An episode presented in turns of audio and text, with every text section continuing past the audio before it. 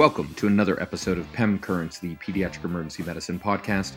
As always, I'm your host, Brad Sobolewski, and today I bring you a special episode from Marie Farr, a hospital medicine fellow here in Cincinnati, and she's a member of the Popcorn Network. And Popcorn stands for the Pediatric Overflow Planning Contingency Response Network. You know that I'm a sucker for good acronyms. The Popcorn Network is really focused on delivering great educational materials and health systems operations assistance to folks like myself and providers across the country that are dealing with an influx of adult patients during the COVID 19 pandemic. Today's episode is going to focus on the management of stroke in adults. So take it away, Marie. Hi, everyone. My name is Marie Farr. I'm a first year pediatric hospital medicine fellow at Cincinnati Children's. I'm also a MedPeds trained physician. I am part of the Pediatric Overflow Planning Contingency Response Network, or POPCORN for short. This is a newly formed collaborative network with over 300 contributors who have come together to help prepare providers, pediatricians in particular, who may not have received specific training in internal medicine. Our group is made up of medical students, residents, advanced practice providers, and physicians from internal medicine, med-peds, family medicine, pediatrics, and other specialties. The primary goal of our network is to help support the safe offloading and care for adults, possibly in pediatric focus centers.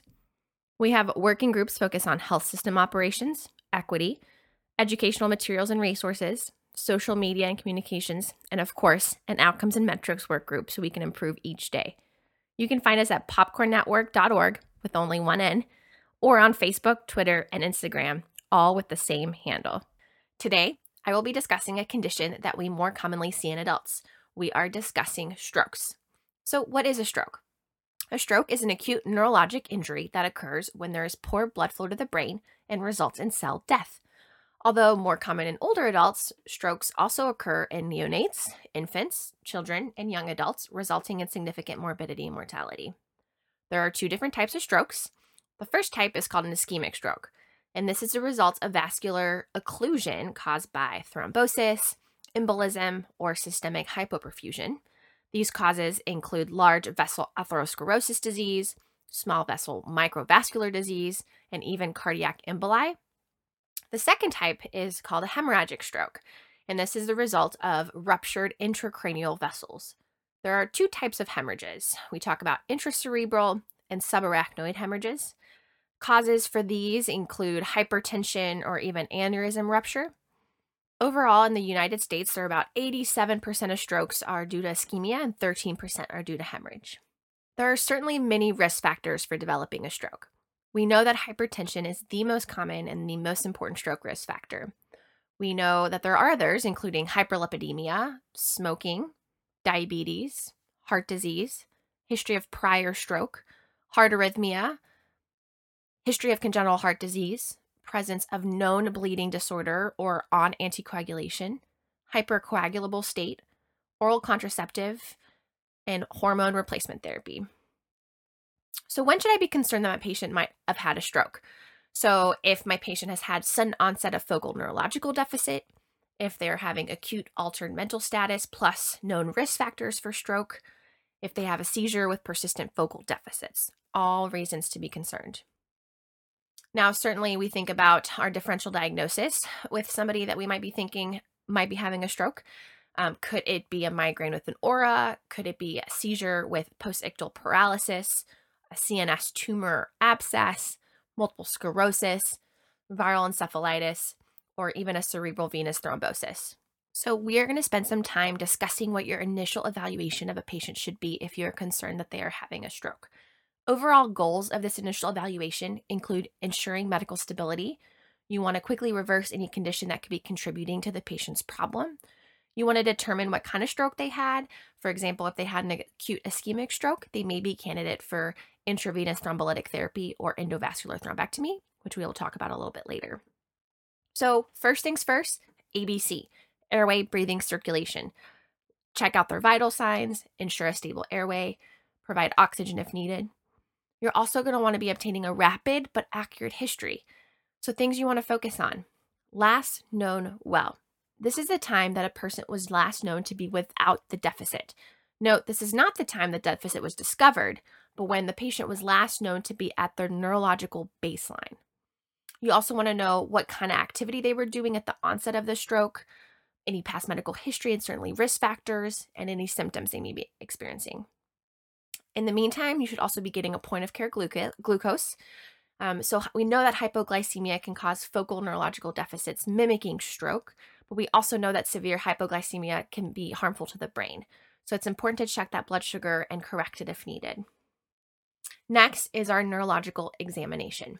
So we use something called the NIHSS, which is the National Institute of Health Stroke Scale. So there are actually many scales that are uh, available, and they just basically provide a structured way to quantify a neurological examination, but this one um, is probably the most widely used and um, is validated. So it's composed of 11 items. Um, in total, you can get a score of 0 up to 42. And so it focuses on things like f- level of consciousness, cranial nerves, arm and leg movement, limb ataxia, sensation, language, dysarthria, and more. The level of stroke severity as measured by the NIH stroke scale is as follows 0, no stroke, 1 to 4, minor stroke, 5 to 15, moderate stroke, 15 to 20, moderate to severe stroke, 21 to 42, severe stroke. Next in your management, you're going to want to activate the stroke team if available. So, this team is usually um, made up of several individuals, but usually includes an adult neurologist. And this team's goal is to facilitate treatment for your patient um, in which that you are concerned they are having an acute stroke. So, next in your management, you're going to be thinking about ordering brain imaging. And why is this important? This is going to help differentiate ischemia from hemorrhage. In addition, it's going to help us exclude stroke mimics, such as a CNS tumor. Lastly, it's going to help guide treatment. So, it's going to help us determine what your patient can qualify for um, as far as treatment options. So, what type of imaging can you consider? Your two are available imaging modalities will be your non-contrast head CT or MRI brain. Non-contrast head CT is a preferred imaging modality for early stroke evaluation at most centers because um, of its widespread availability, its rapid scan time, and ease of detecting intracranial hemorrhage. Some individuals will also order a, a, CT angiography at the same time of a non contrast head CT. Um, and this will provide assessment uh, of the site of the vascular occlusion and sometimes provide more information about collateral circulation and salvageable brain tissue. Your radiological findings will help determine your next steps. If your non contrast head CT shows intracranial hemorrhage, urgent neurosurgery consultation is needed. If not available at your institution, immediately transferred to another facility where neurosurgery is available. If your non contrast head CT shows signs of ischemic stroke, you will need to discuss and decide if your patient is a candidate for intravenous thrombolytic therapy or mechanical thrombectomy. Other immediate studies to think about during your initial evaluation could be an EKG. This is an important test to detect possible uh, acute cardiac ischemia. Remember that folks that in the setting of an acute stroke may not be able to report symptoms of chest pain or other symptoms that can be concerning for a myocardial infarction. In addition, um, other blood work can be obtained during your initial evaluation, and this can include a complete blood count, including platelets, troponin, and coagulation studies. So, now we're going to talk about emergent treatment of ischemic strokes. So we already mentioned something called intravenous thrombolytic therapy. So this is recombinant tissue plasminogen activator or RTPA. It's really important to review both the inclusion and the exclusion criteria for this medication. Inclusion criteria includes a clinical diagnosis of ischemic stroke. Onset of symptoms have to be less than four and a half hours before beginning treatment. And if the exact time of stroke is not known, it is defined as the time the patient was known to be normal or at their neurological baseline. Patients must also be greater than 18 years of age. Exclusion criteria and warnings are listed in the package insert of the medication, but some major contraindications to think about include active bleeding, reduced clotting ability, or if your patient is at high risk for bleeding. In addition, if a systolic blood pressure is greater than or equal to 185 or a diastolic blood pressure greater than or equal to 110, that is also a contraindication to using RTPA. We also mentioned something called endovascular treatment or mechanical thrombectomy, and that's indicated for patients with acute ischemic strokes due to large artery occlusion in the anterior circulation. This must be done within 24 hours of symptom onset or time last known to be well, regardless of whether they receive intravenous TPA. Other therapy to discuss includes antiplatelet therapy. So we know that antiplatelet therapy is used for both the management of acute ischemic stroke and for the prevention of stroke. We also know that starting antiplatelet therapy, such as aspirin, within 48 hours of stroke onset is really important unless contraindicated.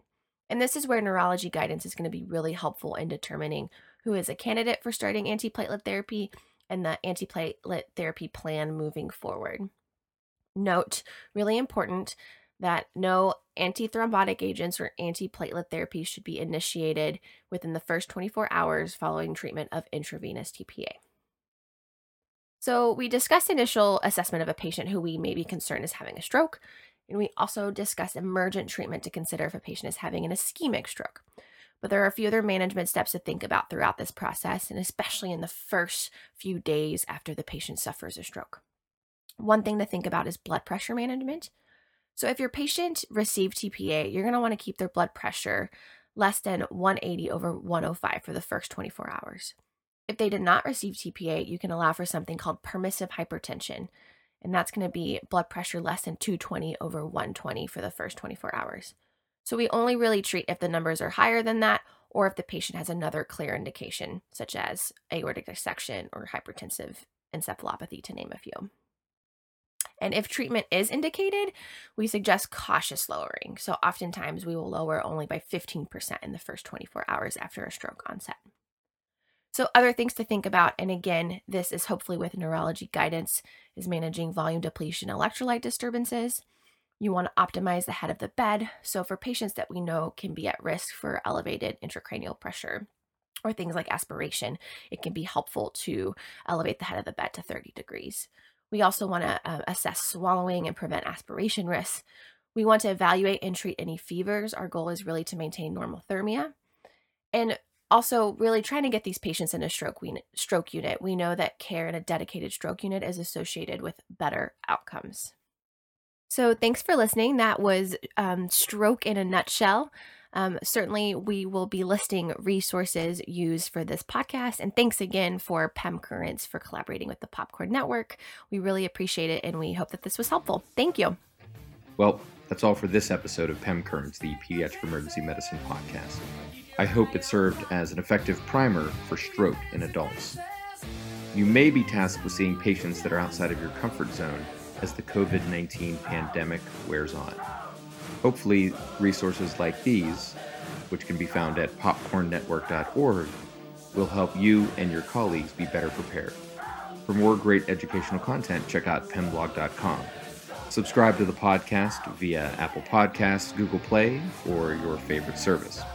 Follow me on Twitter at PemTweets and check out the PemTweets Facebook page. And if you could spare the time, I'd love if you left a comment or a review, as I'd really appreciate the feedback. Until next time, for PEM Currents, the Pediatric Emergency Medicine Podcast, this has been Brad Sobolewski.